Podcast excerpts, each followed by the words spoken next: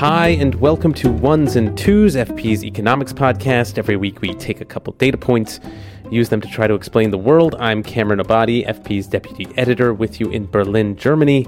As always, Adam Tooze, FP's economics columnist and Columbia University professor, is with us in New York. Hi, Adam. Hi, Cam.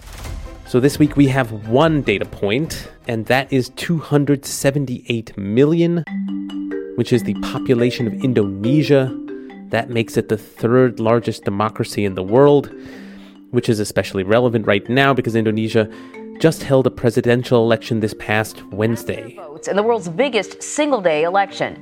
More than 200 million of the country's 270 million people were eligible to cast a ballot. The leading candidate for Indonesia's presidency will be hoping it's third time lucky as millions of voters go to the polls. Indonesia's defense minister, Prabowo Subianto, who served as the commander of Indonesia's special forces when the country was under a dictatorship previously, declared victory after receiving a reported 60% of the vote in a three-way contest. Official results aren't expected for a few weeks, but Subianto is expected to take office in October. So we've done various country reports before, and Indonesia is one country I've yet to address. So let's just dive in. Adam, I wanted to first ask, what kind of structural economic conditions do archipelago nations face? Indonesia is obviously a collection of islands scattered across a vast swath of the Pacific. Are there any common economic characteristics that island archipelago nations like Indonesia face? I think it's important to start just by acknowledging how radically sui generis Indonesia is. I mean, it's astonishing to kind of categorize it along with any other country seems to me always a bit of a mistake. As you say, 270 million people, that's the fourth largest country in the world, the third largest democracy, as you said, spread over 17,000 plus islands. The precise number of islands in Indonesia depends on how you count coral reefs and small sandbars, but everyone agrees it's somewhere in that kind of scale. That means that it has more islands than Japan. It has twice as many islands as the Philippines, at least. It's completely different from, smaller Pacific Island countries where, the 11 small Pacific Island member countries of the World Bank, for instance, the likes of Fiji, Kiribati, and so on. I mean, those 11 countries between them have 640 inhabited islands. So Indonesia It's just wildly more complex, I think, than virtually any other country, society, nation state in the world. It's sort of staggering.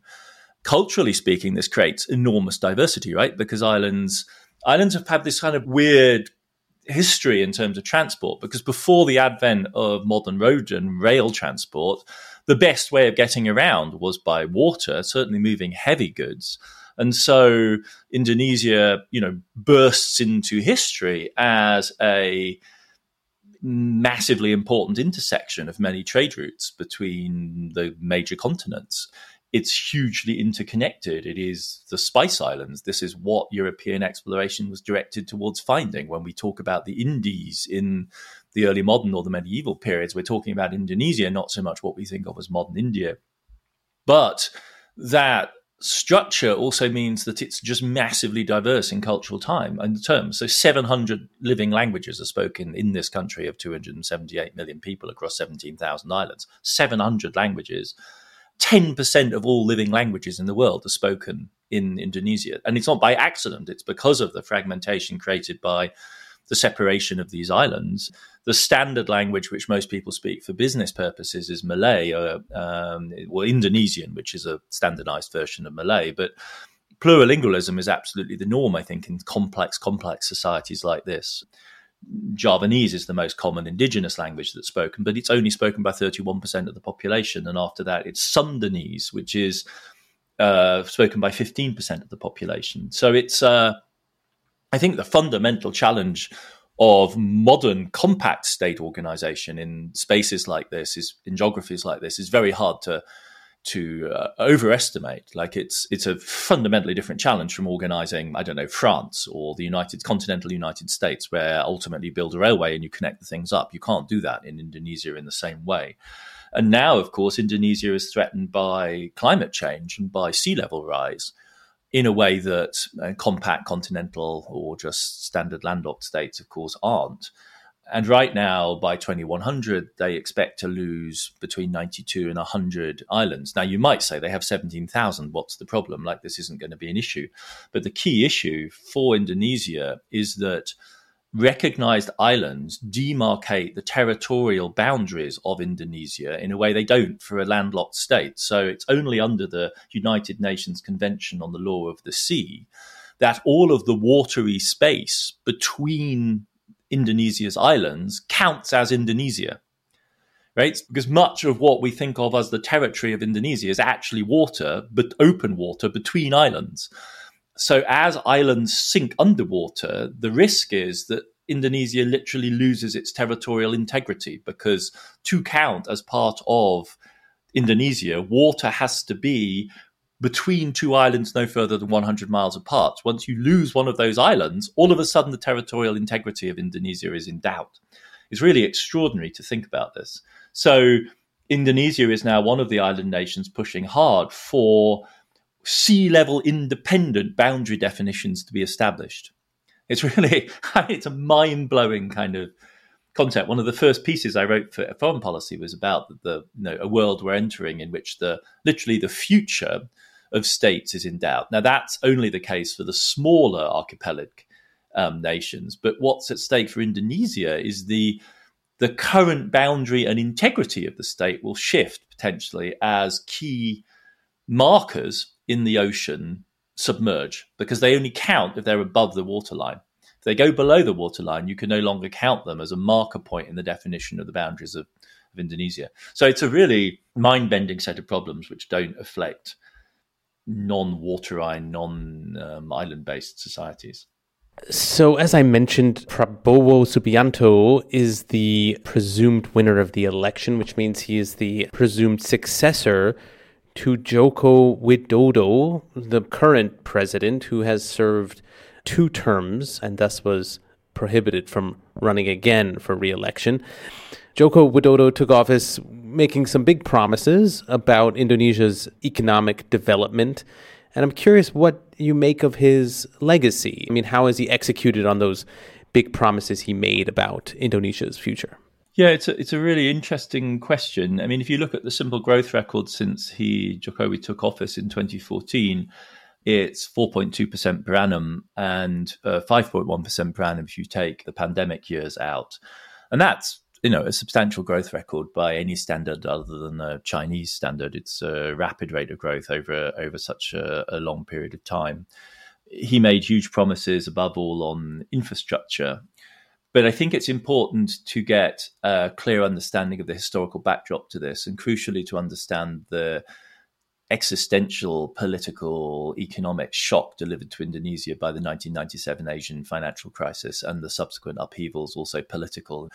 And all, Indonesian democracy, Indonesia's sense of itself as a modern, forward-moving economy was put in question by a shock which took GDP down by 13%. And Jokowi's promise to achieve a high growth rate was set against that backdrop. And in fact, the growth rate he aimed for was 7%, which was what Indonesia was growing out just before the Asian financial crisis. And he's fallen short of that target. The other big promise was infrastructure investment. And again, this relates to this trajectory, this traumatized trajectory. So before the Asian financial crisis, infrastructure investment in Indonesia was running at about 9% of GDP and plunged to as little as 2% of GDP by 2001. And so restoring public investment, and he's effectively tripled its share of public spending in Indonesia over the time of his office, is in a sense redressing the damage done by that massive deviation to Indonesia's growth path. Concretely, what this has above all meant is very large-scale spending on roads, because as we were saying, like, for this mountainous, complex island society, or this fantastically complex nation, internal infrastructure and transport is an absolutely crucial issue. He's also, of course, proposed building a new capital city to replace Jakarta, which has just become impossible to live in and is sinking into the ocean. The road construction numbers are impressive. We're talking about 2,000 kilometres of toll road approximately, thousands of kilometres of regional roads and tens of thousands of kilometres of roads for the rural communities which still dominate a large part of Indonesian life.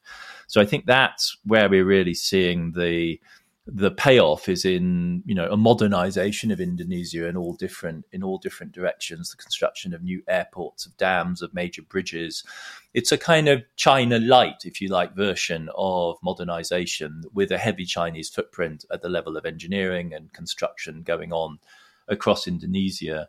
The big issues are, I think, for many people and have been in the run-up to this election, the extent of corruption that goes hand in hand with this. Indonesia is, by most international rankings, an extremely corrupt place to do business. And Jokowi, though he is barred from running again for office, has effectively secured through his son the possibility of his dynasty continuing. The son is running as vice president, and the Constitutional Court, which had Jokowi's, I think, brother-in-law acting as Supreme Justice, ruled in favour of the possibility of lowering the age such that Jokowi's son would be eligible for high office. So I think one of the anxieties is that this growth has gone hand in hand with a kind of crony capitalism that in the long run may betoken a subsequent slowdown in Indonesia's development. So what is the balance right now in Indonesia's economy between exporting commodities versus developing higher value industries? I mean, beyond commodities, what exactly does Indonesia excel at? I mean, when you think of Indonesia historically from a European point of view, you think of colonial plantation, agriculture and oil development. You know, this was a Dutch colony which fed the development of oil companies in the West throughout its history. Indonesia still is a major exporter of commodities, coal briquettes, palm oil, various types of steel product, exporting a lot of it to the sort of societies and economies that import raw materials on bulk. So China notably takes a huge volume of Indonesian exports. It's fair to say that that is balanced in Indonesia's case also by manufactured goods, non-commodity exports, vehicles, electrical machinery, footwear and so on. But again, to understand the urgency, if you like, of this modernization program in Indonesia, you have to understand how Indonesia stacks up and compares with other societies and economies in Southeast Asia. And that's really the benchmark. And the fact of the matter is that Indonesia is lagging far, far behind the Malaysias, the Thailands, the Philippines, let alone the Chinas of this world. So over the period from 1980 to 2020, worldwide trade grew sevenfold at an annual rate of about 5% per annum over that 40-year period. Malaysia, Thailand and Philippines increased the total volume of their exports by a factor of 12. Indonesia barely managed a threefold increase.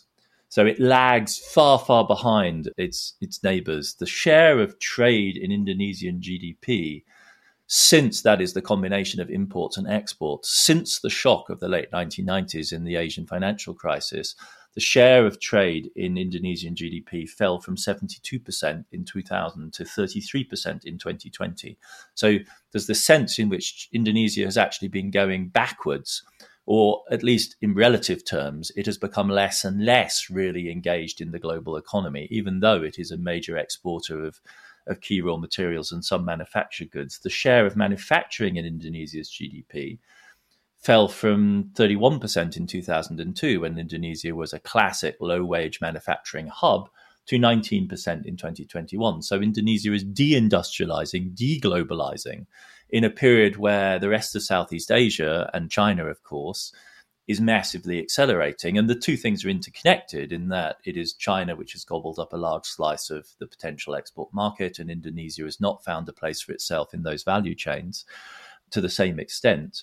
And I think that this is what hangs over the kind of Indonesian story. It's at some levels a great success story of democratization and of modest prosperity and development over time. These growth rates are real, but they are not following the sort of Asian tigers model of East Asia or even their immediate neighbours. And that's, as it were, the question going forward.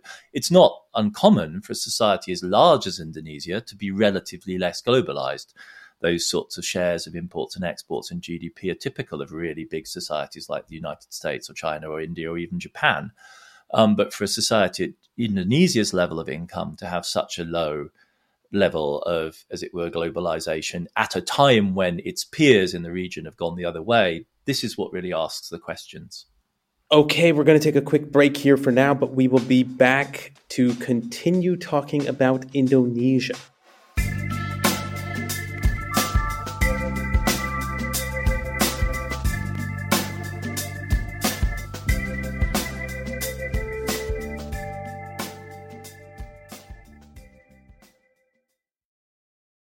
This episode is sponsored by BetterHelp. If you're anything like me, you're juggling a lot of things in your life. Work, kids, any semblance of a social life. And if there's one thing you wish for, it's more time. Maybe you've heard the advice that I've gotten, which is prioritize. Decide on the things that are really important. Well, how are you supposed to do that exactly? I think that's a fair response. And I think that's where therapy comes in. It can help you find out what matters to you so you can do more of it. Therapy is not just for people who have experienced major trauma. It's for people who have experienced life. Life is hard. We all need help. The only difference is some people are willing to ask for it. So if you're thinking of starting therapy, give BetterHelp a try. It is entirely online. It's designed to be convenient, flexible, and suited to your schedule. All you got to do is fill out a brief questionnaire to get matched with a licensed therapist, and you can switch therapists at any time for no additional charge. So, learn to make time for what makes you happy with BetterHelp. Visit BetterHelp.com today to get 10% off your first month. That's BetterHelp, HELP.com/ones-twos. So I'm here to talk about CrashPlan, which is a provider of cloud-based backup services for your computer. As always, when you support our sponsors, you're also supporting us, but you are also helping yourself out. Go to crashplan.com/ones to sign up for a free trial and take advantage of one of their limited-time buy one, get one offers. So, what does CrashPlan do? Well, their work in the world is to protect your work in the world. You know, just ask yourself, how much are your ideas worth? Whether it's a term paper you're working on, or a book, or a business plan, or an audio file, like the one I'm recording right now. Whatever it is, you've worked hard to create it, and now you can protect all your work with an unlimited backup and recovery solution with options for everyone, from solo creators to growing businesses. CrashPlan works efficiently in the background while you work, encrypting and sending all your new or changed files up to their secure cloud every 15 minutes. When something happens to your file, whether it's a hard drive crash or your cat knocked a cup of coffee onto your laptop or even just an accidental file deletion, that happens too. Either way, your files are just a few clicks away. CrashPlan makes it simple to restore some or all of your data. And with unlimited version retention, CrashPlan can also be your ultimate rewind button. Don't let data disasters slow you down. CrashPlan has your back and keeps you moving. So, go to crashplan.com/ones, O-N-E-S, to sign up for a free trial and take advantage of one of their limited time buy one get one offers for Ones and Twos listeners exclusively. That's crashplan.com/ones. Back up better with CrashPlan. So in addition to being the world's fourth largest country, third largest democracy, as we mentioned, Indonesia is the world's largest Muslim country. And I'm curious what role Indonesia plays in the global Islamic economy. I mean, I suppose that presupposes the question of what the global Islamic economy consists of, but Does Indonesia have a special role embedded in that Islamic economy? Well, the global Islamic economy is actually kind of a buzzword. It's a thing. You can look it up and find it. There are banks and agencies that track it. And I think there's two different ways of defining it. One is countries with large Muslim populations, starting with countries which are overwhelmingly, predominantly, monopolistically Muslim, like Saudi Arabia, but also the Turkey, the Emirates, Malaysia, and then Indonesia comes in that rank. But if you look at the rankings of the Islamic economy, 15th, you'll find South Africa and the UK with large Muslim populations with very substantial economic footprints. So one way of defining the global Islamic economy is in terms of where Muslim people are and their economic activity. And in those kind of rankings, Indonesia comes in the top 4 of national societies which are overwhelmingly Muslim and have substantial economies. And it's up there in that list of Saudi, Turkey, Emirates, Malaysia, Indonesia. There, it's in that group. Sheer size, relative rapid economic growth, it's undeniable. The other way of defining the global Islamic economy is to look at specific niches and sectors which serve the religious needs and cultural and social needs of the Islamic population and look at those sectors. And so that would be halal food, cosmetics, and pharma. It would be modest fashion, so according to the modesty norms of conservative Islam, and then Islamic finance. And those are really big markets, and Malaysia plays a substantial role in them. Just to give you a sense of the scale, the global Muslim spending on halal food and beverages is, between 1.5 and heading towards $1.7-1.8 trillion a year. If you add in the food, the pharmaceuticals, cosmetics, and modest fashion to that, and maybe travel as well, including the Hajj, you're up in the $2.3-2.4 trillion bound. Now, the global economy is $100 trillion, but this is a segment that's non-trivial from the point of view of businesses which are operative in it. Islamic finance, we've spoken about before on the show, is a finance business which has assets in the trillions again. So currently on the balance sheets of Islamic finance institutions, we're talking about, maybe $4 trillion, something like that. So not world bestriding dominance in the global financial system, but a non-trivial element in it. And especially regionally in middle income countries, this is big money. Indonesia's position within this above all appears to be in the halal food segment, where halal food exports, basically poultry, I think, play a non-trivial part in Indonesian agricultural economy. But that's how it fits in, and this is an important context in which to see the significance of what Indonesia does, along with Malaysia. And then, of course, from there, stretching westwards, the big question mark here is, as another country we should maybe do an episode about in the not-too-distant future, which is Pakistan, which is gigantic in population and in much, much more fragile economic state than any of these leaders of the Islamic global world economy. Yeah, Pakistan obviously also had an election of its own. So yeah, we should turn to Pakistan at some point. I imagine it'll only be a question of time. But yeah, I guess to finish off with Indonesia, I'm curious what Indonesia reveals to us about industrial policy and its relationship to globalization. Obviously industrial policy is the kind of economic buzzword of our specific era, everyone talking about subsidizing domestic industries. And I'm curious if Indonesia is benefiting from types of protectionism. Is that an important part of its economic model? Or does Indonesia want and need a free trade agreement with the region and even with the United States specifically? Obviously, there was talk of a free trade agreement at the end of the Obama administration, the TPP, that ended up not going through. So, yeah, where does Indonesia stand on those questions? So Indonesia, I think, shows both the sort of the bright and the dark, the shadow and the sunshine of the new era of economic policy. Because, liberal critics of Indonesia's development would point out that as far as ordinary Indonesians are concerned, their everyday lives are constrained by a mass of non-tariff barriers. That imports, for instance, are required to be channeled through particular ports. There's a hugely elaborate licensing system.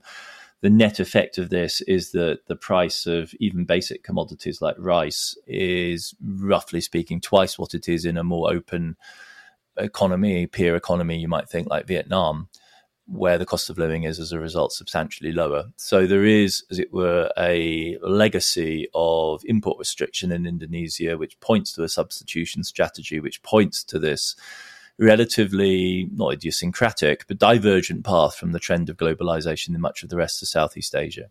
That's on the one side. But the sort of quote-unquote protectionism which Indonesia has become famous for and has attracted attention worldwide and caused considerable debate, interest, but also controversy, is not restrictions on imports, but restrictions on exports. Because the status of Indonesia as a commodity exporting country is, on the one hand, a boon, of course. It's natural wealth from which one can profit. But the question is who profits and on what terms, and what does it do to the rest of the economy? And the concern has been for many, many years now that being inserted into the global value chain as a commodity provider is not the recipe for long-run economic growth. And so starting in 2014, in the current incarnation, the first inquiries into this go back, in fact, to the aftermath of that Asian financial crisis that I keep coming back to as like a key moment in Indonesia's development. And what that was followed in pretty short order by the explosion of the global commodity boom driven by China's growth in the early 2000s, this absolutely epic, historically unprecedented surge in Asian economic growth driven by China. And that sparked, unsurprisingly, a conversation in Indonesia, as it did in Latin America. We had a couple of shows about Latin America where we talked about extractivismo, this image of national growth being driven by resource extraction. Well, Indonesia had its equivalent conversation about that because they produce all of this coal, bauxite, copper, you name it, nickel, tin, the whole works. And in 2014, they began an experiment with restricting the export of raw commodities in favor of requiring processing to take place in Indonesia so that only refined commodities can be exported. Now, the successful experiment of that has been in nickel, where from 2020 onwards, really, it became increasingly impossible to export nickel from Indonesia directly. And as a result, the exports of nickel content products have surged by a factor of 10x, to 30 billion in 2022, 2023. From a figure 90% lower than that 10 years before. And this has been a very considerable success, and it has triggered very large-scale investment, foreign direct investment in Indonesia from outside, including conversations with leading Korean, Chinese manufacturers, Teslas, so on. And what Indonesia is riding on here is the need for nickel for EVs, for batteries, for the electrification of everything that's going to drive the decarbonisation of the global energy system in coming years. And this has been a very inspiring model, has struck many people as an obvious step forward. And the Indonesian government, I think, is very likely to consider extending this to several other commodities. In fact, they've already begun to do so for bauxite, for copper, for gold, potentially for tin. And the question has got to be how far this can actually be generalized. I mean, one element of this is that the Europeans have brought a lawsuit against Indonesia in the WTO, alleging that this discriminated against their mining interests and against the free trade in goods. And the WTO actually approved the European Union's suit. The European Union has imposed punitive sanctions on Indonesian exports, but Indonesia immediately appealed the WTO ruling. And the problem is that under Donald Trump, the United States sabotaged the WTO's appeal process, and the Biden administration has not seen fit to repair that. So the WTO doesn't really have an appeals process. There are 29 other appeals in the works, and the WTO ruling doesn't come into force until the appeal has been ruled on. And so there's no prospect of that anytime soon. The real issue for Indonesia, I think, is whether or not less the legality of this and its consistency with WTO norms is more the question of their market power.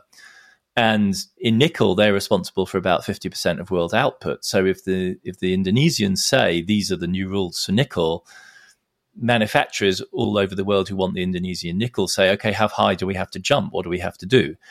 And the Indonesian government has been extremely cooperative in offering tax breaks and various types of incentives for investment to build factories in Indonesia. What the Indonesian government would like most of all is to do a strategic raw materials deal with the Biden administration or with an American administration amenable to this kind of thing. This is the kind of deal they would like to do, in which there is a kind of pairing of Indonesia's raw materials with processing of some of it in Indonesia and export to the rest of the world. They would like a kind of managed trade model.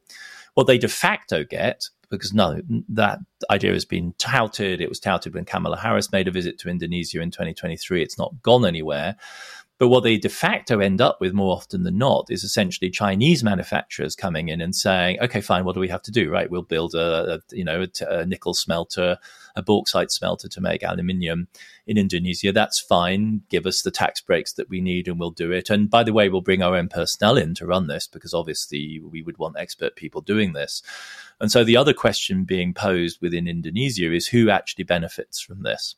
So those are like the three big question marks hanging over the Indonesian export control regime is, A, can you make it consistent with any kind of global trading system? The Europeans are not cooperative. Maybe the Americans will be. Who knows?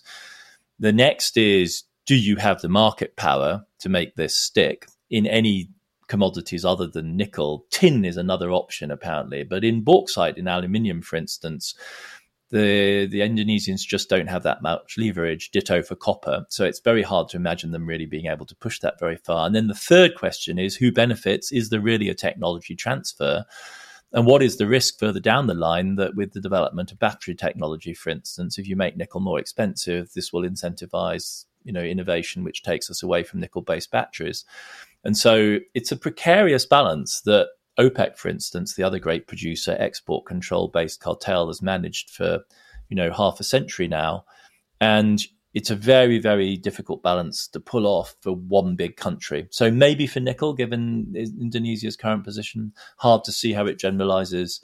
But it's something that you're going to see, I think, whatever Indonesian government emerges pursuing, because it's seen as a very powerful symbol of the aspirations of Indonesia to break out of what is otherwise a rather sort of disappointing and in some ways potentially quite menacing situation of being inserted as a highly populous, relatively underdeveloped raw material producer into commodity chains commanded by other people.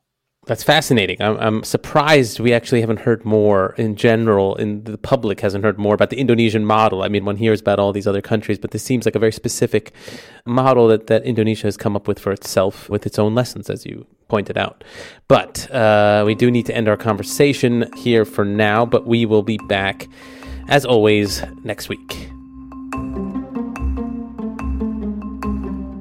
Ones and Twos is written and edited by me, Cameron Abadi, along with Adam Tooze. It's produced by Claudia Tatey, Laura Rosbrow-Tellum, Rob Sachs, and Dan Efron.